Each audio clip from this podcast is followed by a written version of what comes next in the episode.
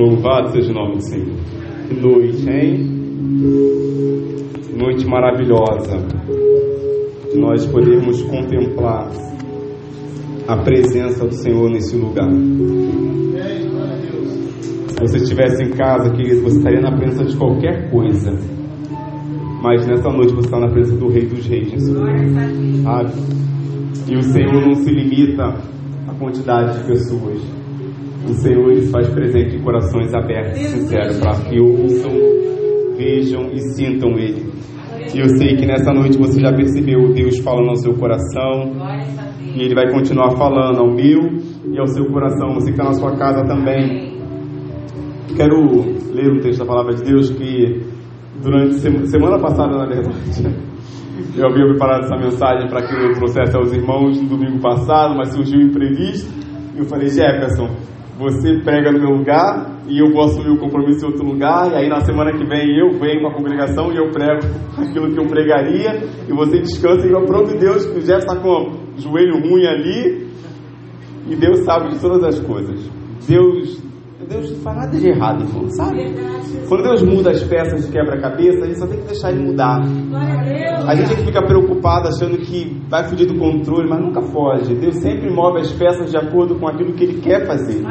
E na semana passada, os irmãos ouviram uma palavra que era aquilo que Deus queria falar com você que veio semana passada neste lugar. E nessa noite, você que veio aqui, Deus tem uma palavra que Ele quer falar com você. Então, se Ele tivesse que adiar a palavra para que trouxesse você aqui para ouvir a palavra, Ele adiaria mais uma vez para que você ouvisse a palavra dele. Então, abra sua Bíblia, Salmo de número 130. Eu quero ler esse salmo com os irmãos que estão presentes, irmãos que estão em casa. E nós vamos testar uns oito versos desse salmo. Os irmãos que forem achando puderem se colocar em pé.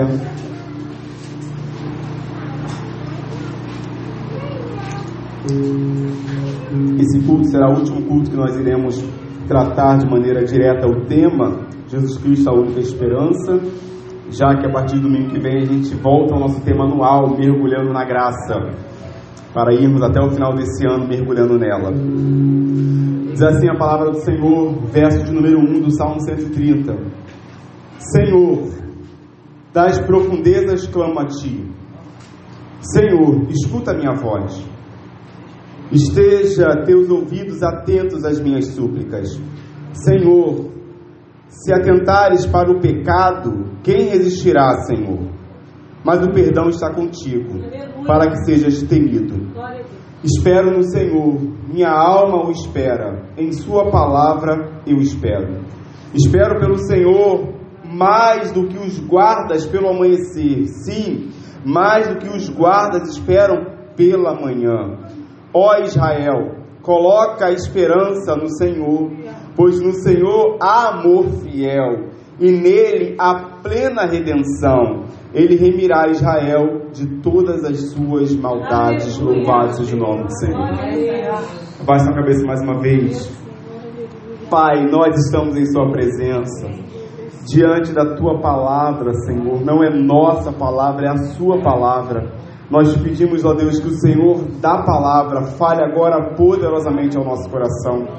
Faça-nos, ó Deus, sairmos daqui deste lugar entendendo a vontade do Senhor para a nossa vinda, nossa vida e entendendo de que só o Senhor Jesus Cristo é a única esperança para as nossas vidas. A nossa esperança não está nas pessoas, não está, Deus, na família, a nossa esperança não está no governo, a nossa esperança não está no Brasil, a nossa esperança está no Senhor Jesus. E nós queremos sair daqui com essa certeza no nosso coração. Somente no Senhor há esperança para as nossas vidas. Nós oramos e te agradecemos em nome de Jesus. Amém. Amém. Querido, pode tomar seu lugar. O Salmo de número 130, ele é um salmo de que ele entra naquele naquela lista de salmos de romagem que a gente já aprendeu algumas vezes aqui na congregação, e alguns dos salmos da palavra de Deus, como Salmo 126, Salmo 127.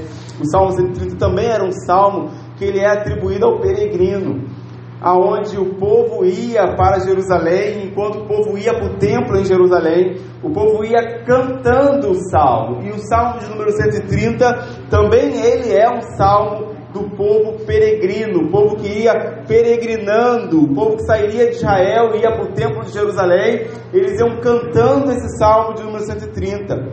Só que esse salmo aqui, que é o salmo 130, ele não é apenas um salmo de peregrino, não é apenas um salmo de peregrinação, mas ele também é um salmo que ele entra, ele entra em uma lista que é a lista dos salmos de penitência.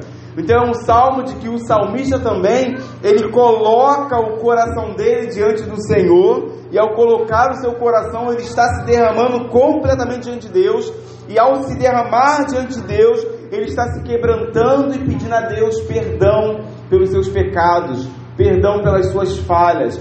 Então esse salmo ele se entra em dois lugares. Ele entra num salmo de peregrinação e um salmo de quebrantamento de coração. Enquanto o salmista está indo numa peregrinação a Israel, a Jerusalém, o salmista também está se quebrantando diante do Senhor. Ele está se humilhando diante do Senhor, pedindo perdão pela sua realidade, pedindo perdão por aquilo que ele se encontrava e o estado pelo qual esse salmista então está presente é a forma como ele se coloca diante do Senhor. Ele não cria diante desse salmo, ele não cria palavras fantasiosas para expressar quem ele está, quem, como ele está vivendo a sua vida. Ele simplesmente diz para Deus a sua realidade e ele confessa de que o Senhor é a única esperança para a realidade de vida que ele está passando. Ele entende que o estado que ele está vivendo é um estado de que ele poderia sim ir ao templo, ele poderia sim fazer a caminhada de peregrinação, mas durante essa caminhada de peregrinação ele precisava se colocar diante do Senhor com a verdade de vida que ele estava vivendo. Ele não podia viver uma vida fantasiosa, ilusória, de que ele iria ao templo, mas ele iria levar umas palavras que de fato não estava vivendo.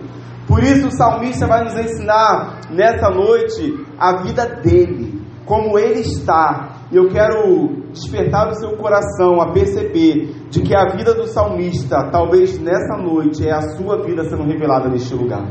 É a forma como você está, é a forma como está o seu coração, é a forma como você chega na presença de Deus, e às vezes chega exatamente como esse salmista ele chega diante do Senhor, e eu quero destacar algumas lições que esse texto nos ensina. E a primeira lição que esse texto me ensina, ensina aos irmãos que estão aqui e aos que estão em casa, é de que Jesus Cristo, Ele é a única esperança, pois somente Ele nos ouve em meio ao desespero. Só Jesus ouve a gente na hora do desespero. Tem uma canção que a gente canta, né? Posso clamar, eu acredito que eu não vou naufragar. Por quê? Só porque estás comigo eu posso clamar. Já tenho fé pra descansar nas ondas de um bravo mar. Clamar. A quem, ó? Mestre, vem me ajudar. O salmista ele tem essa convicção.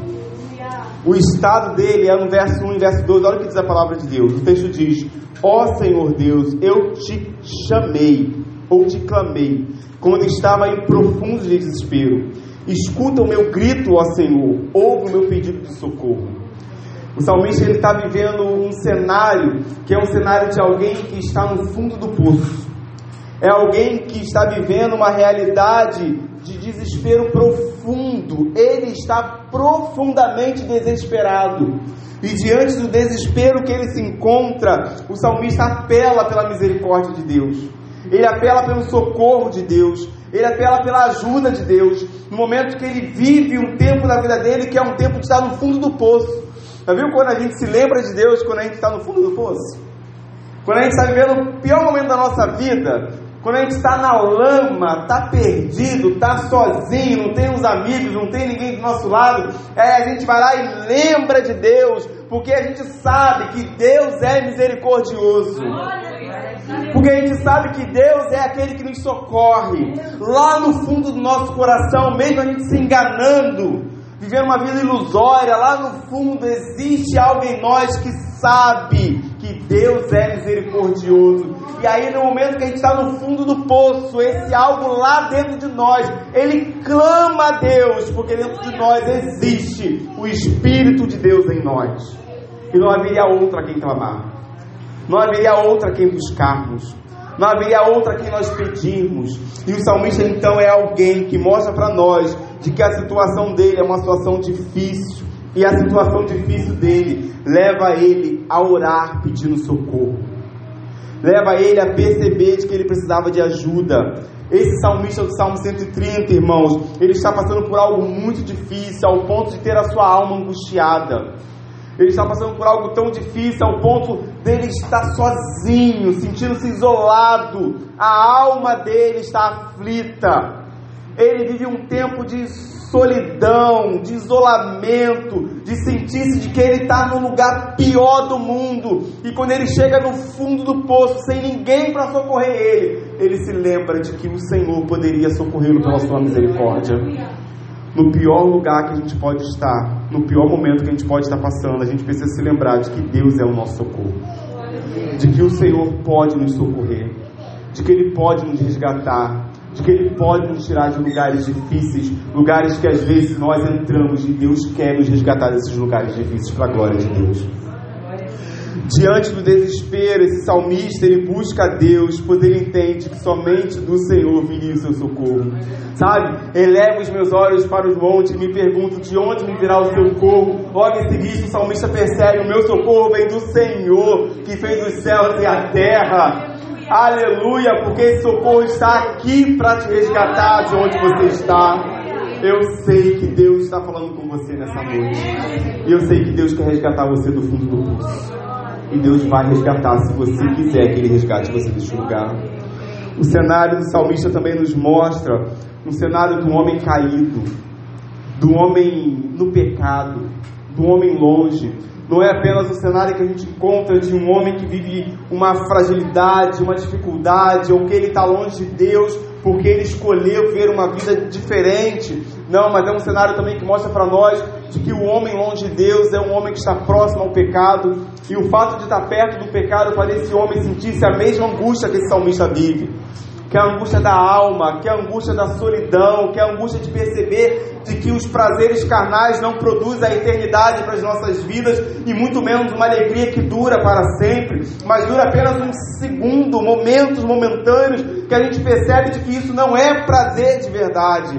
O prazer de verdade é o fato de estarmos na presença do Senhor e percebemos que essa presença não sai de nós, mesmo quando nós enfrentamos aflições em nossa vida mesmo quando nós enfrentamos aflições na nossa vida, mesmo quando o filho fica doente, mesmo quando o vento leva uma telha da nossa casa, a alegria do Senhor ainda é a nossa força. O Senhor continua sendo o Senhor da nossa vida. A decisão que a gente escolhe por Deus não pode nos fazer se esquecer de que essa decisão é para gozar da eternidade. Não é um momento, é alegria eterna é algo que não vai passar por um momento que a gente está vivendo. Essa é a alegria, e é esse Senhor que o salmista pede socorro. É esse Senhor que o salmista fala: Eu não posso viver sem esse Senhor, é dele que vem o meu socorro. É dele, é dele. E esse salmista vive esse cenário para mim, para que você possa enxergar de que talvez o cenário do fundo do poço é o nosso cenário. Querido Deus, nos socorre no fundo do poço. Deus nos resgata nos lugares mais difíceis que a gente pode estar. Deus sempre estende a mão dele para nos resgatar.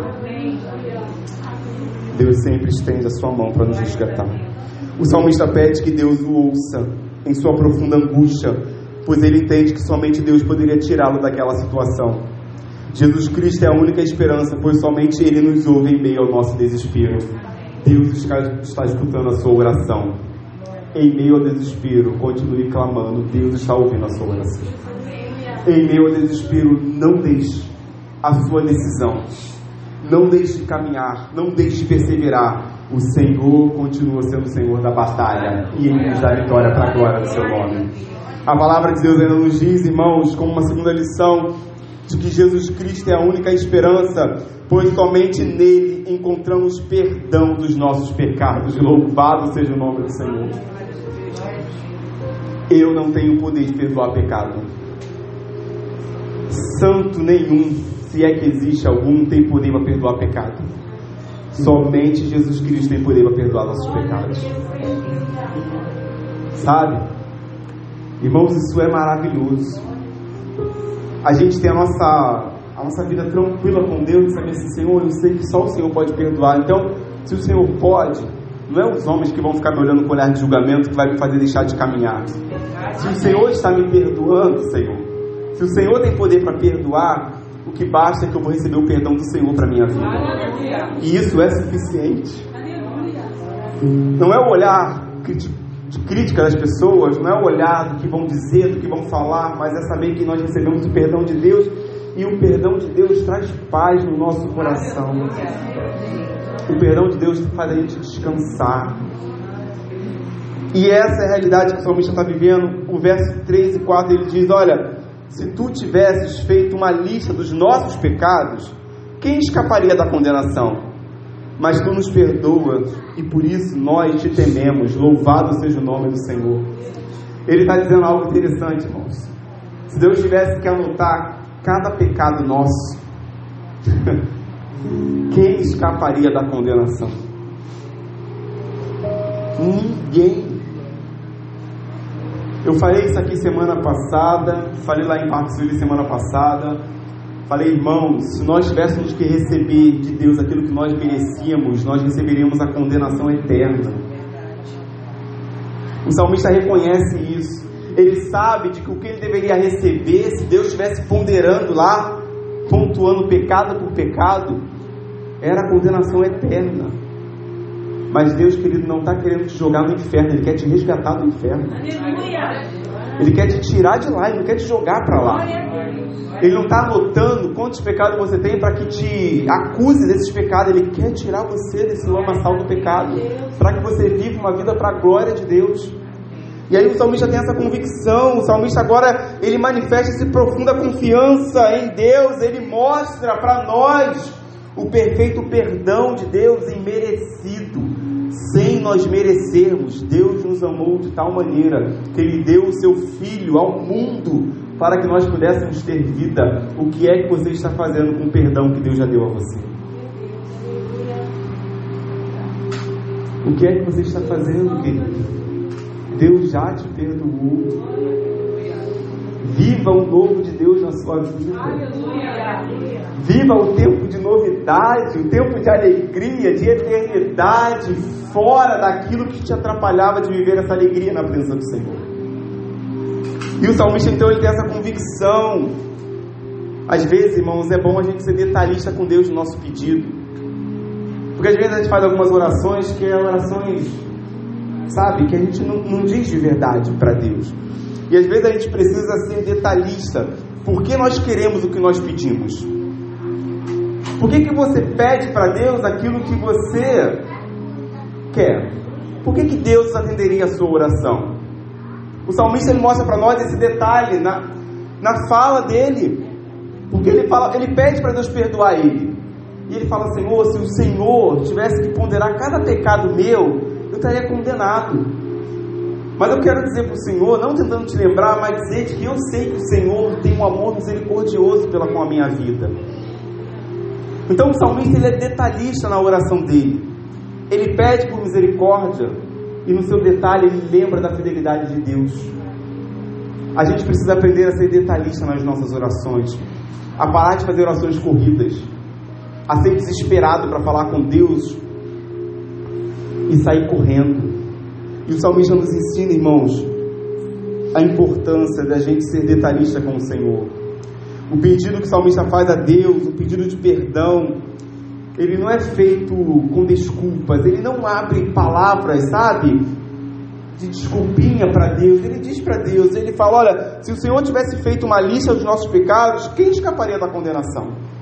Ele não tenta botar um pano no pecado dele, dizendo que o pecado dele era um bonitinho, de que não, o pecado dele é condenação, é morte, pecado é isso. Não tem coisas bonitas para dizer para o pecado. A Bíblia diz para nós que o salário do pecado é a morte, mas ela também diz para nós que o dom gratuito de Deus é a vida eterna em Cristo Jesus. É isso que ela nos lembra. Então o salmista está nos dizendo de que não é porque Deus nos perdoa do pecado que a gente vai querer viver a nossa vida no pecado. Porque você pode dizer, pastor, então você está dizendo de que eu posso continuar vivendo essa vida assim, pecando o tempo todo? No meio muro, que vou para lá e vou para cá e escolho, mas não. O salmista diz para nós, irmãos, que o fato de recebermos a misericórdia de Deus é a consequência de nós temermos a Deus. Quem teme a Deus não vive a sua vida pecando. Aleluia. Quem teme a Deus não vive a vida no pecado. Não vive. Ele recebe o perdão, ele recebe a misericórdia e ele vive uma vida nova para a glória de Deus. É isso que o salmista sabe que ele vai receber de Deus. A misericórdia de Deus para temer a Deus. Se você vive uma vida dizendo que se arrepende, mas permanece no pecado, então não recebeu o perdão e não há temor a Deus no seu coração. Porque a palavra de Deus nos diz, querido, de que quando a gente é perdoado, a gente para de viver essa vida longe de Deus. A gente escolhe abandonar tudo, a gente larga tudo, a gente deixa tudo e a gente vive a vida para o Senhor, e totalmente para o Senhor e só para o Senhor. Nessa noite eu sei que existem pessoas aqui que são chamadas por Deus para viverem a sua vida só para o Senhor, abrindo mão de tudo, de todos os pensamentos passados, para viver uma vida nova com o Senhor. Uma vida nova com o Senhor. E o salmista nos ensina essa lição, que para mim é uma das lições lindas, de saber de que quem recebe o perdão não vive desagradando a Deus. Quem prova do perdão não vive a sua vida longe de Deus, mas quer viver a sua vida ainda mais perto do Senhor. Sabe por quê, irmãos? O que a gente aprende na palavra de Deus é que todo pecado ele é uma ofensa contra Deus. Quando a gente peca, a gente está agredindo a Deus. O pecado é ofensa contra Deus. E quando a gente escolhe viver a nossa vida no pecado, errando constantemente, a gente está desagradando a Deus constantemente com essa escolha de viver a vida no pecado. E o salmista sabe de que se ele recebe a misericórdia, ele precisa temer a Deus. Essa é a consequência daqueles que entendem de que Jesus Cristo é a única esperança. Eles entendem de que Jesus Cristo é a única esperança, porque Jesus Cristo é o único que nos perdoa dos nossos pecados. Por isso a gente não vive a nossa vida no pecado. A gente recebe o perdão de Deus. Eu quero que nessa noite você saia daqui perdoado no nome de Jesus. Para não voltar a pecar, mas viver uma vida temendo a Deus constantemente, agradando ao Senhor. Porque o texto nos encerra nos dizendo como última lição de que Jesus Cristo, ele é a única esperança, pois ele nos ama com fidelidade. Louvado seja o nome do Senhor. Só Jesus Cristo nos ama com fidelidade. Só Jesus Cristo nos ama de maneira fiel. Você já deve ter de repente sofrido a tristeza de pessoas que dizem que te ama sendo infiéis com você. Pessoas que dizem que te ama e te machucando com palavras duras, com palavras, palavras que mostram a infidelidade daquela pessoa. Jesus Cristo nunca será infiel. Como diz o nosso diácono Jefferson, Deus é fiel. Deus é fiel. Ele não agirá nunca com infidelidade para com aqueles que o temem e vivem as suas vidas para a glória de Deus. A palavra de Deus encerra para nós, versos número 7, versos número 8. O salmista faz um convite, ele diz: Povo de Israel, põe a sua esperança em Deus, o Senhor, porque o seu amor é fiel, aleluia. Ele sempre está disposto a salvar, ele salvará Israel, o seu povo, de todos os seus pecados. Louvado seja o nome do Senhor. Porque quando Jesus morre na cruz, ele salva a todos os seus pecados para a glória de Deus. A palavra de Deus alcançou a mim e alcançou a você. E nós precisamos aprender então, irmãos, a, com aquilo que o salmista diz nesse texto.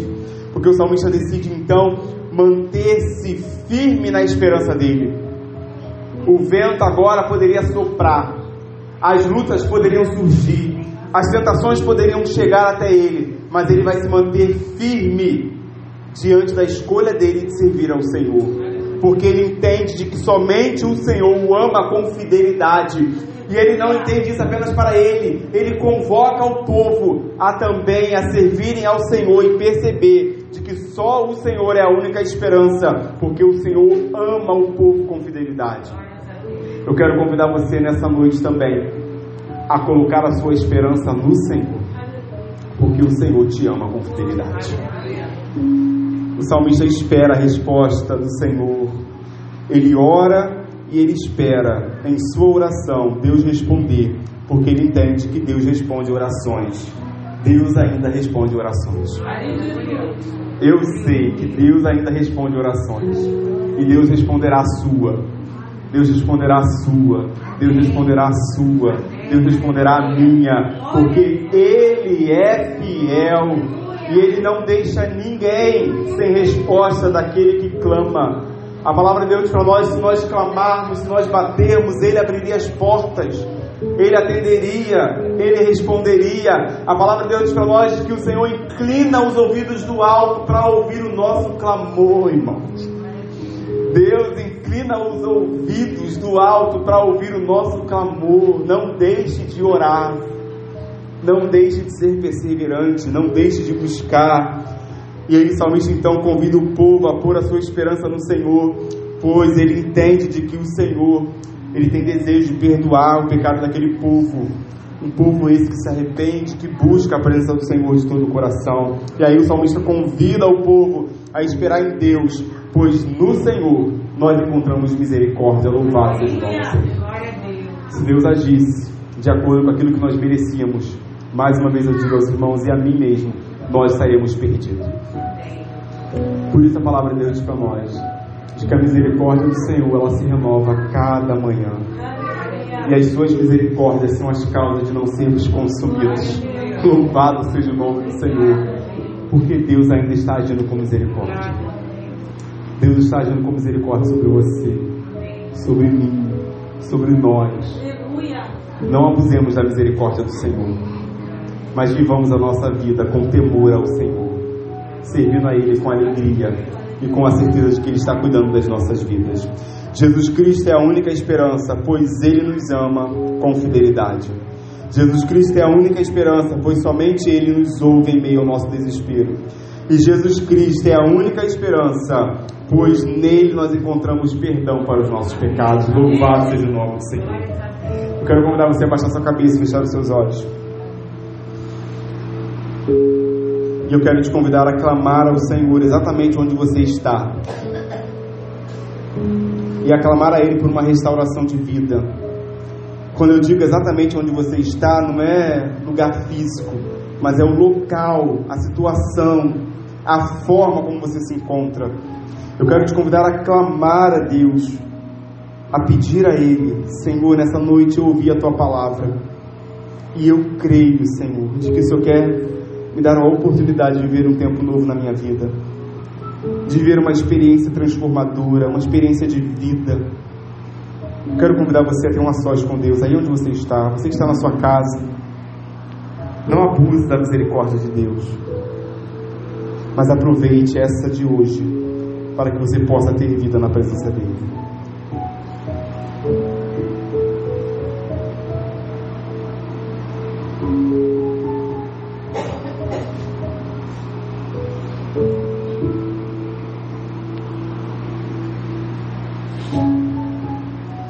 Seu coração para o Senhor nessa noite, querido. Deus já está fazendo uma grande obra na sua vida.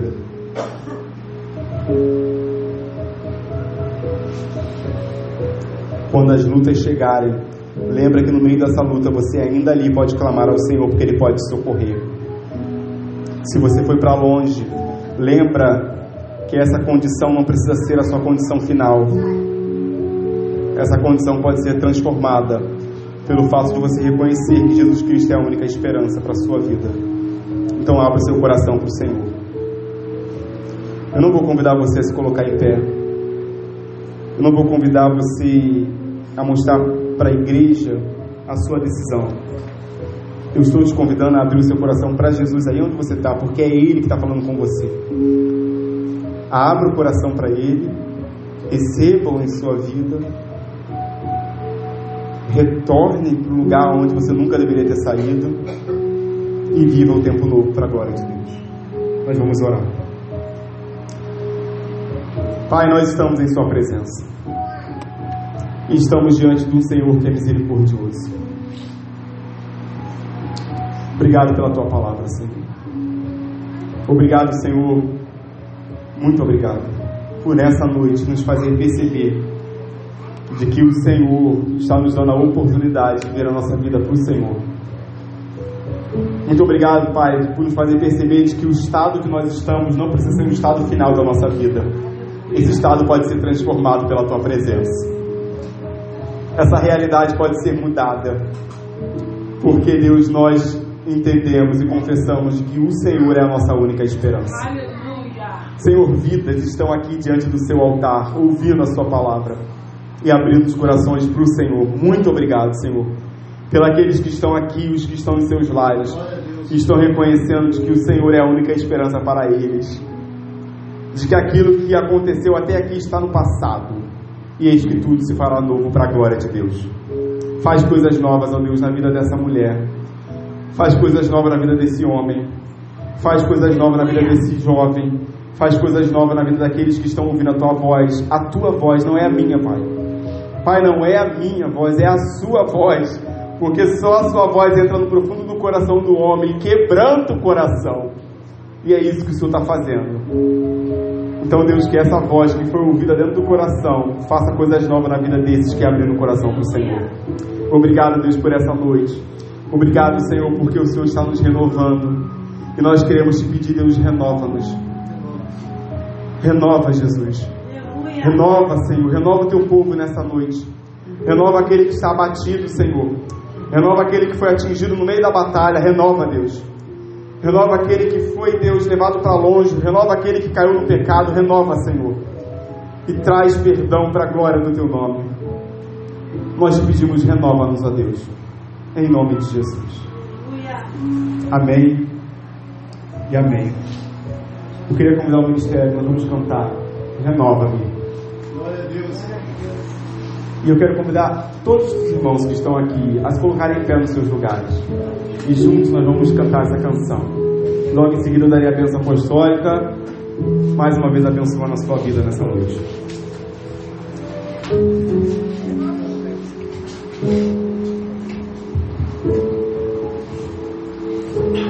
Renova-me.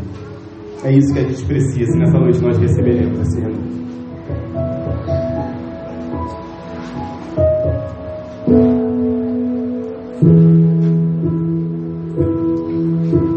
Você quer isso, você vai cantar junto conosco. Jesus, já não quero ser. Vamos mudar essa vida. É isso que a gente precisa. Renova-me,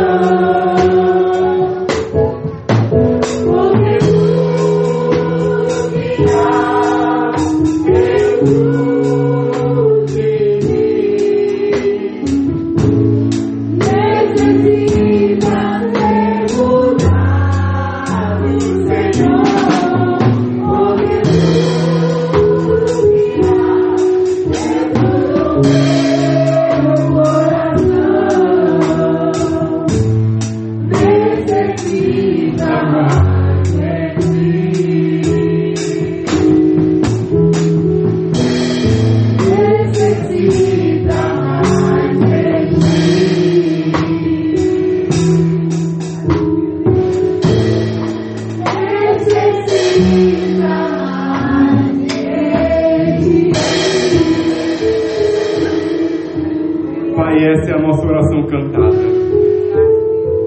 Essa é a nossa oração cantada diante do teu altar. Que haja de fato um renovo, Deus. Um renovo de forças. Um renovo de visão. Que haja de fato algo novo. Esse renovo completo, sabe, Pai? Que a gente precisa, o Senhor sabe. O Senhor conhece o renovo que cada um que está aqui nessa noite precisa. E eu te peço em nome de Jesus, Pai, renova. Renova os pensamentos. Renova, Deus, renova. Em nome de Jesus, Pai. E agora, Deus, que a graça do Senhor Jesus, que o amor do Pai, que a consolação do doce Espírito Santo do Senhor que está nos renovando neste lugar, possa se fazer presente em nossas vidas durante toda a semana que está iniciando, na vida da Igreja de Cristo que está disparada na face da terra. Que o Senhor continue nos dando livramento, que o Senhor continue guardando, ó Deus, nosso lar. Continue, Deus, agindo dentro da nossa casa, de maneira que o Senhor tire de lá tudo aquilo que não te agrada, para que a nossa vida glorifique somente o teu nome. Essa é a nossa oração. E nós oramos muito agradecidos em nome de Jesus. Amém? Amém. Louvado seja o nome do Senhor. Querido, que Deus abençoe sua vida.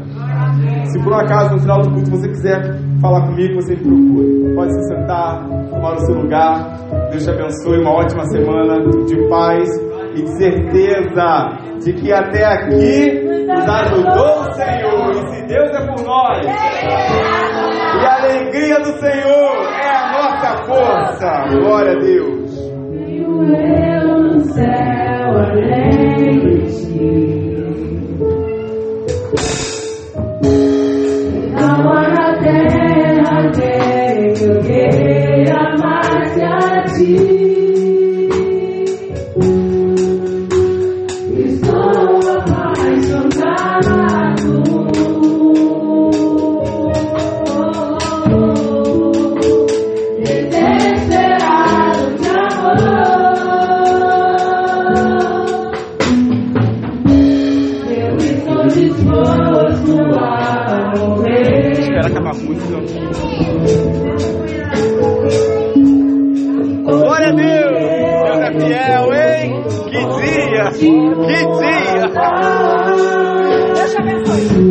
abençoe, tá bom? Volte sempre.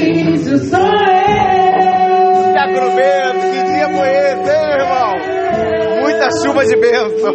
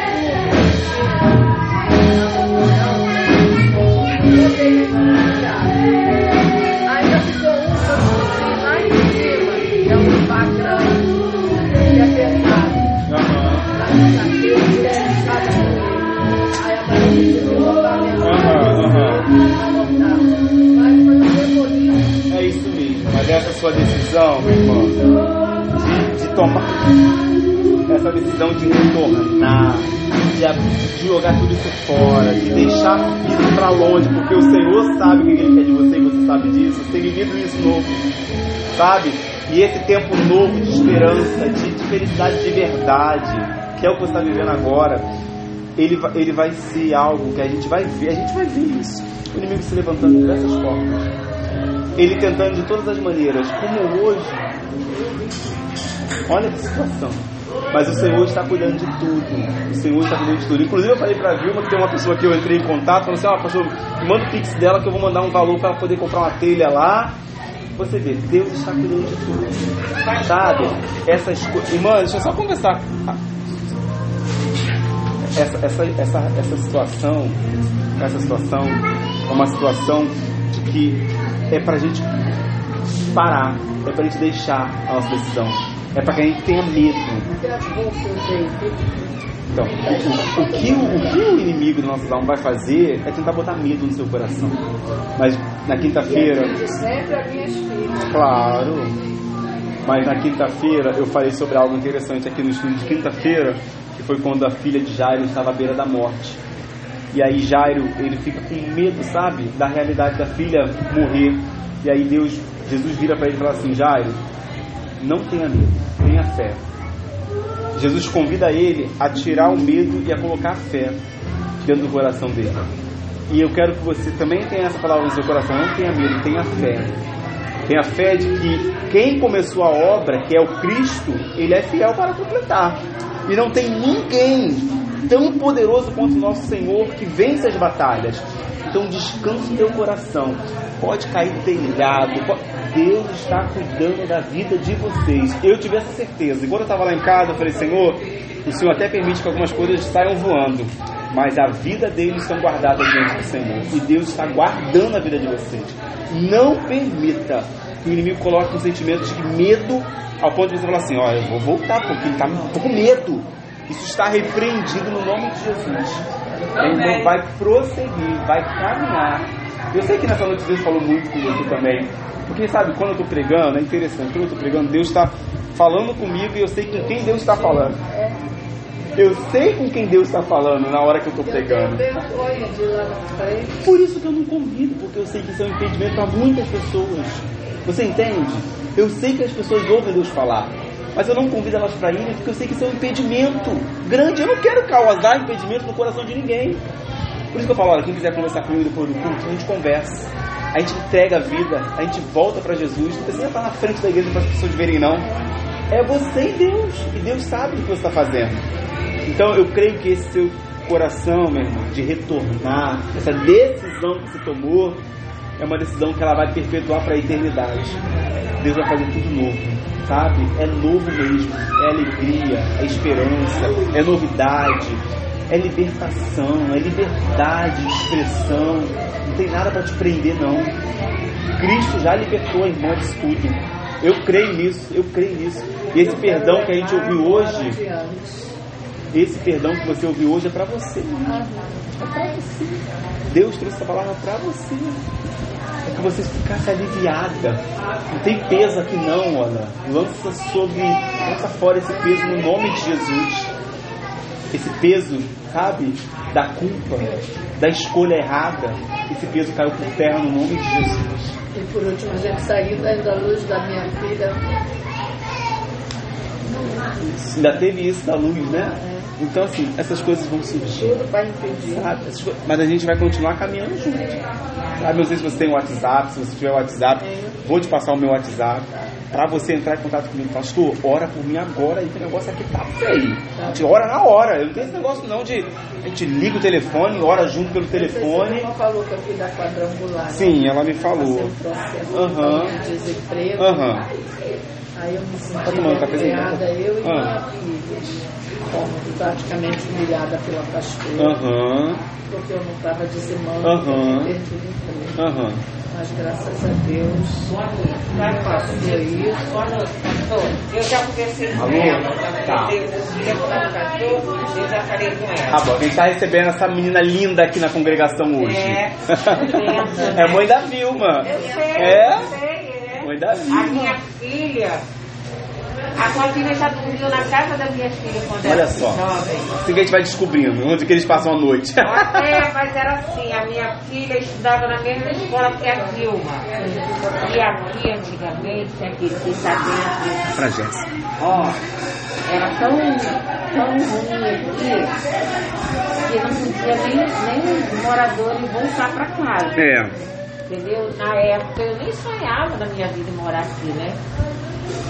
E aí quando eu acordei, eu morava com a minha filha. Aí quando eu acordei de manhã, vendo duas pessoas dormindo na sala. Olha aí quem era. Aí eu falei assim, "Ih, quem é essa história, mãe? Duas moças que moram no governo, duas meninas lá da minha escola, porque a mãe